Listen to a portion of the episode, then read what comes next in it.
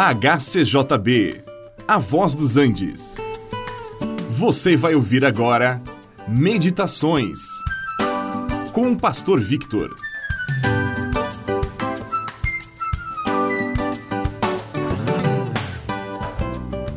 Quando Deus criou o universo, os céus e a terra, também criou o ser humano. Colocou-o num belo jardim que ele havia feito e Neste jardim havia uma árvore singular chamada a Árvore do Conhecimento do Bem e do Mal. Que árvore seria esta? E Deus ordenou aos homens que não comessem daquela árvore, pois no dia em que dela comessem, certamente morreriam. Agora, o que é que significa morrer?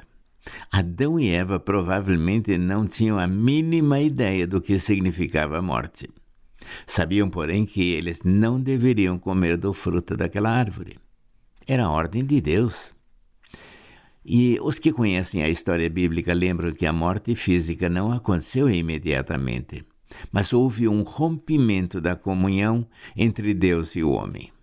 O homem agora estava separado de Deus como fonte da vida.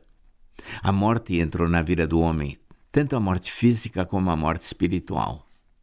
E os descendentes de Adão e Eva herdaram a morte que passou de uma geração à outra. Hoje, quando nasce uma criança, os pais já sabem que um dia ela morrerá. A semente da morte está implantada naquela criança, mesmo quando ela está apenas começando a viver. O homem, no entanto, foi criado para a vida e não para a morte. Por isto é que Deus o advertiu para que não comessem do fruto daquela árvore. Mas o homem também foi criado com um livre arbítrio. Ele tem o poder de escolher. Pode escolher entre obedecer ou desobedecer a Deus. E disto depende a sua vida ou a sua morte eterna. A escolha que nós temos que fazer determina se vamos permanecer na morte ou se vamos ser vivificados por Deus.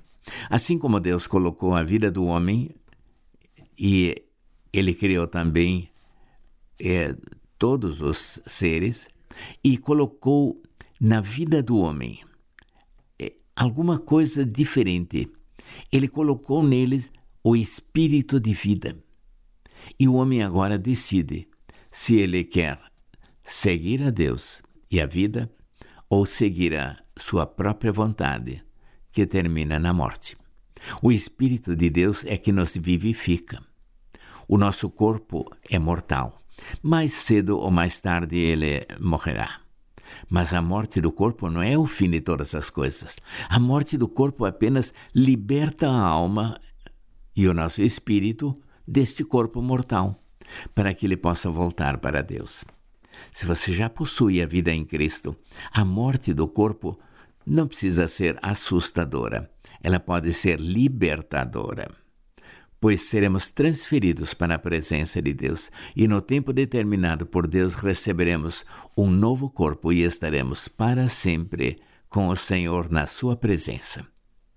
E você já possui esta vida que Jesus está oferecendo?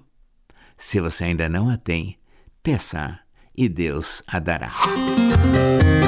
Este programa é uma produção da HCJB A Voz dos Andes e é mantido com ofertas voluntárias.